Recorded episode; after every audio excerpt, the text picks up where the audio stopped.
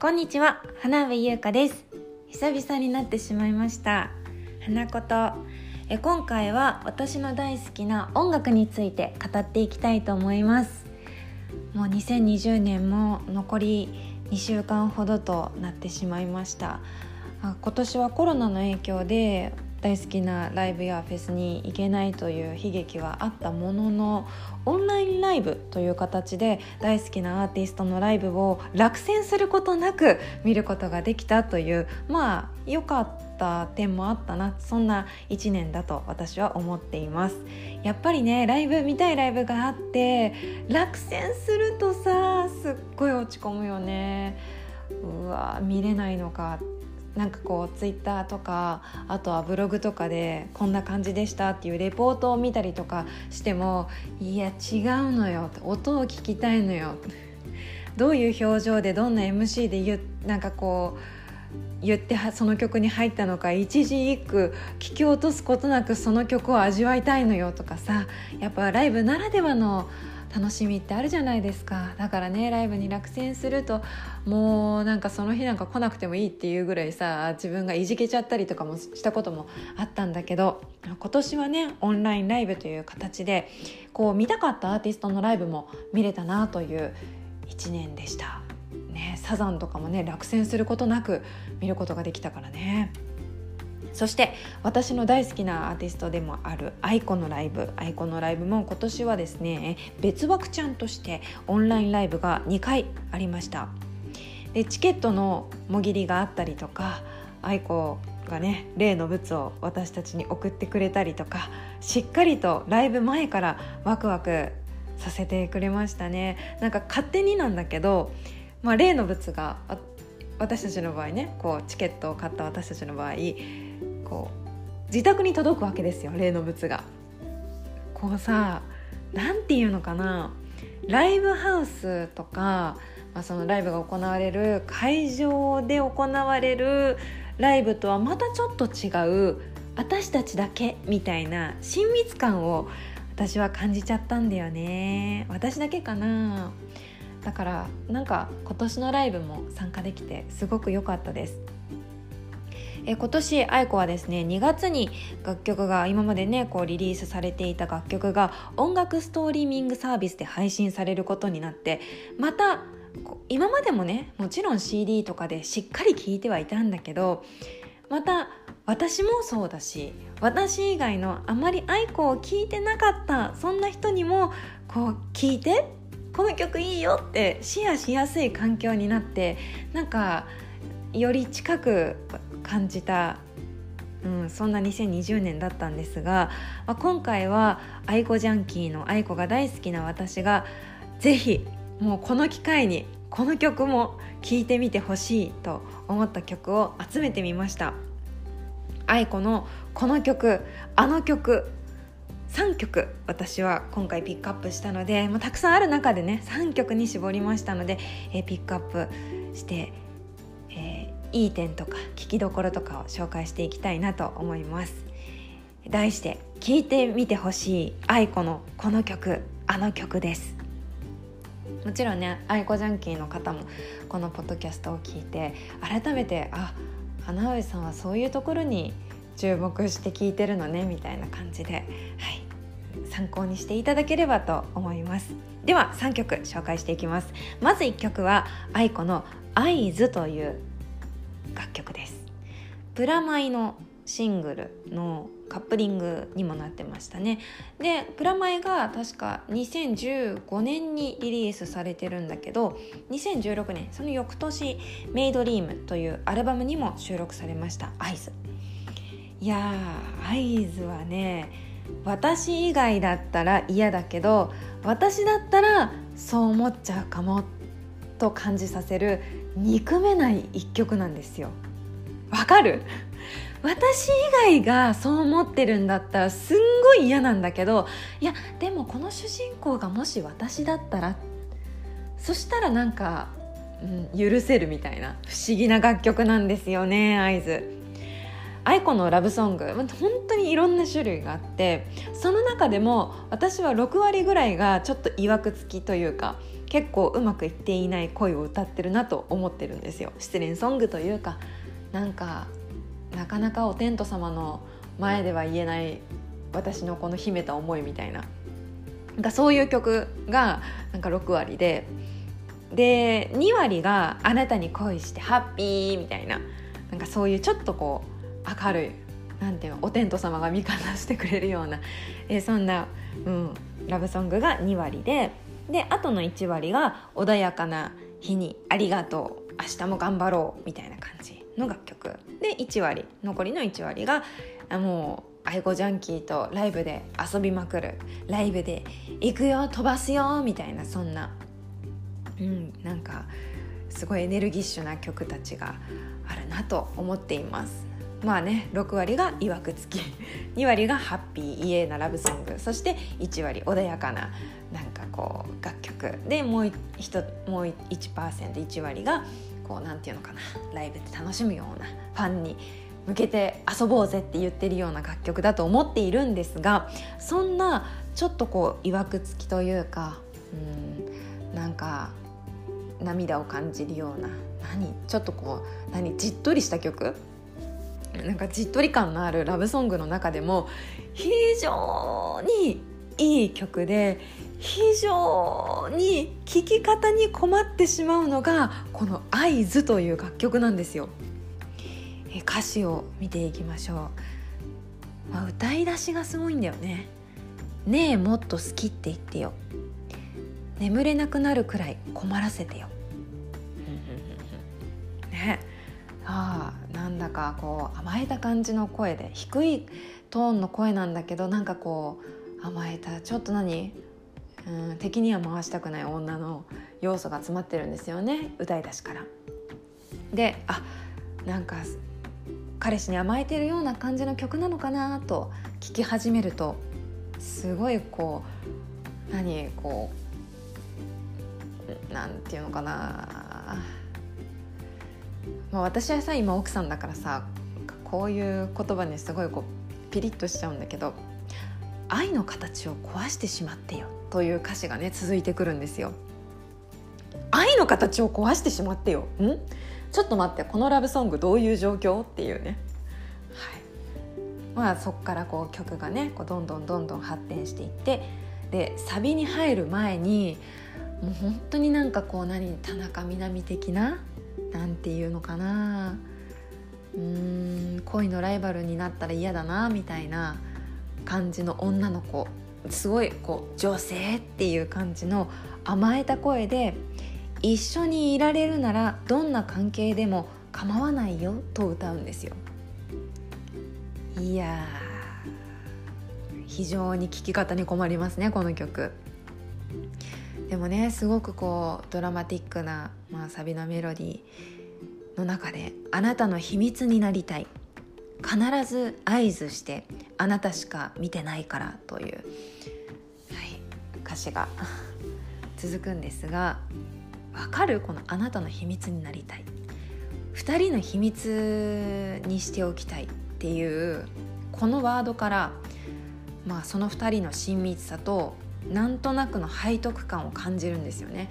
うーんお天道様の前に出られない何かをこのふたりの関係性に感じますね。そしてこのタイトルにもなっている合図、合図っていうのはね、なんていうのこの合言葉、開けごまみたいなさ、何こう合図って、私非常にこうポジティブな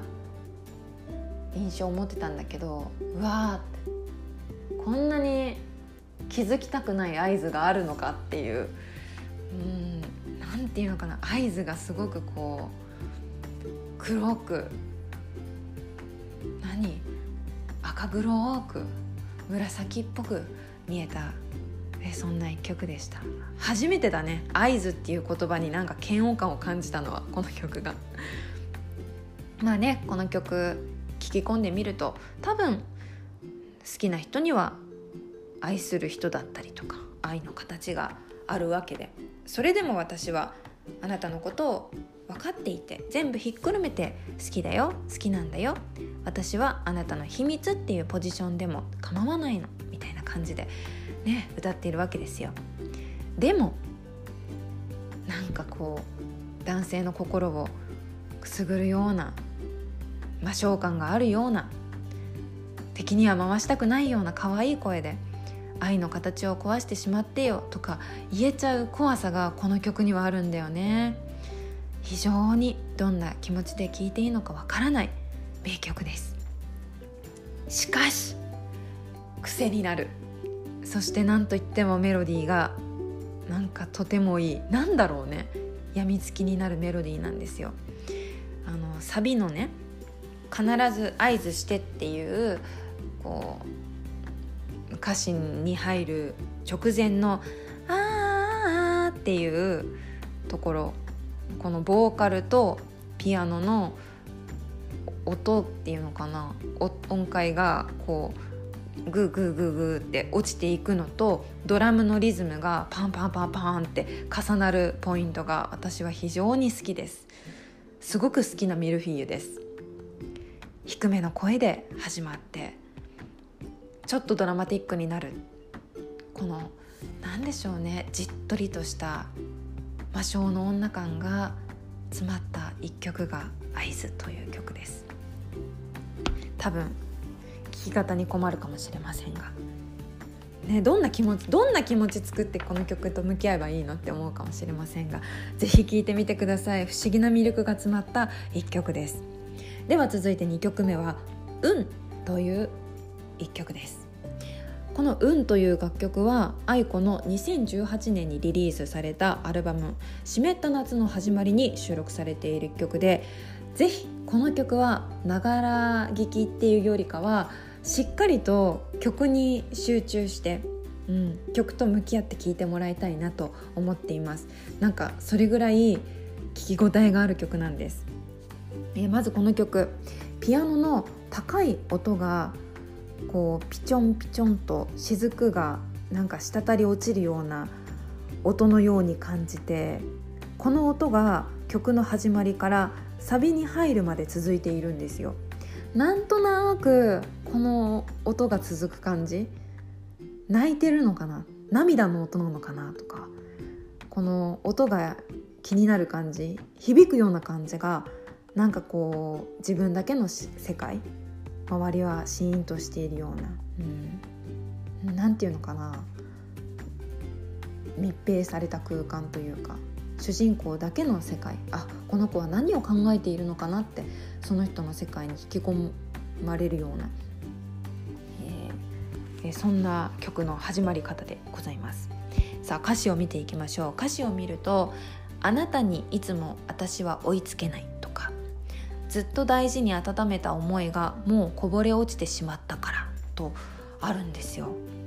ね、なんかあなたにいつも私は追いつけないっていうところから、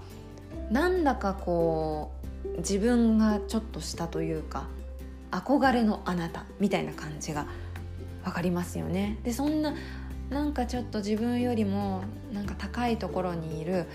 あなたへの思いがもうこぼれ落ちてしまった、もうどうしようもならんっ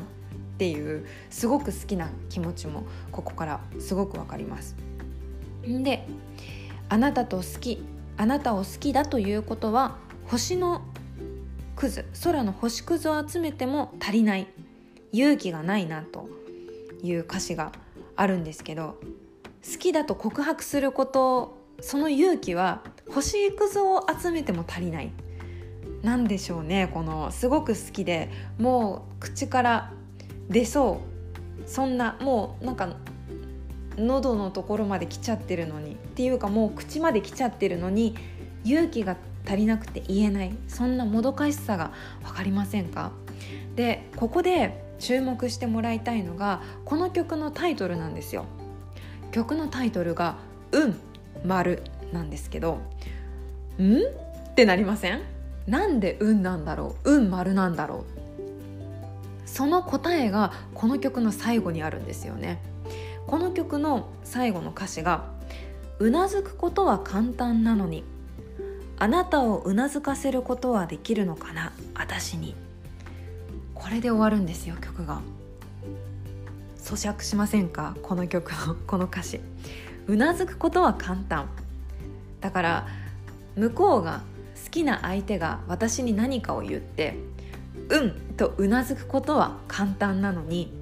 あなたをうんとうなずかせることは私にとっては難しい。わかる？これなんかさ、好きってさ対等じゃないじゃん。特に片思いとかって惚れたものはどうしても負けというか、あなたよりもちょっと格が下みたいな、なんかなんか負けた感じしません？あの感覚を愛子風に言うと、うなずくことは簡単なのにあなたをうなずかせることは私にはできるのかなという歌詞になるわけですよ。愛子節ですよね。私ここがすごく好きなんです。だからタイトルがうん丸なんだ。えー、いい曲ですね。えー、この曲ね、あのすごくこうおしゃれなジャジーなメロディーなんですけれども、聞き応えがあるのが愛子のロングトーン、綺麗なロングトーン、あのじゅうびょうからじゅうにびょうぐらい綺麗なロングトーンが続く。もうこれがですね、もうこれでもかっていうぐらいサビの中で映えるんですよね。愛子のロングトーンが非常にカラオケで歌ってほしくない愛子だけに歌ってほしい、そんな楽曲です、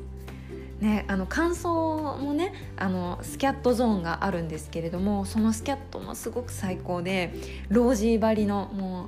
う愛子のなんかもう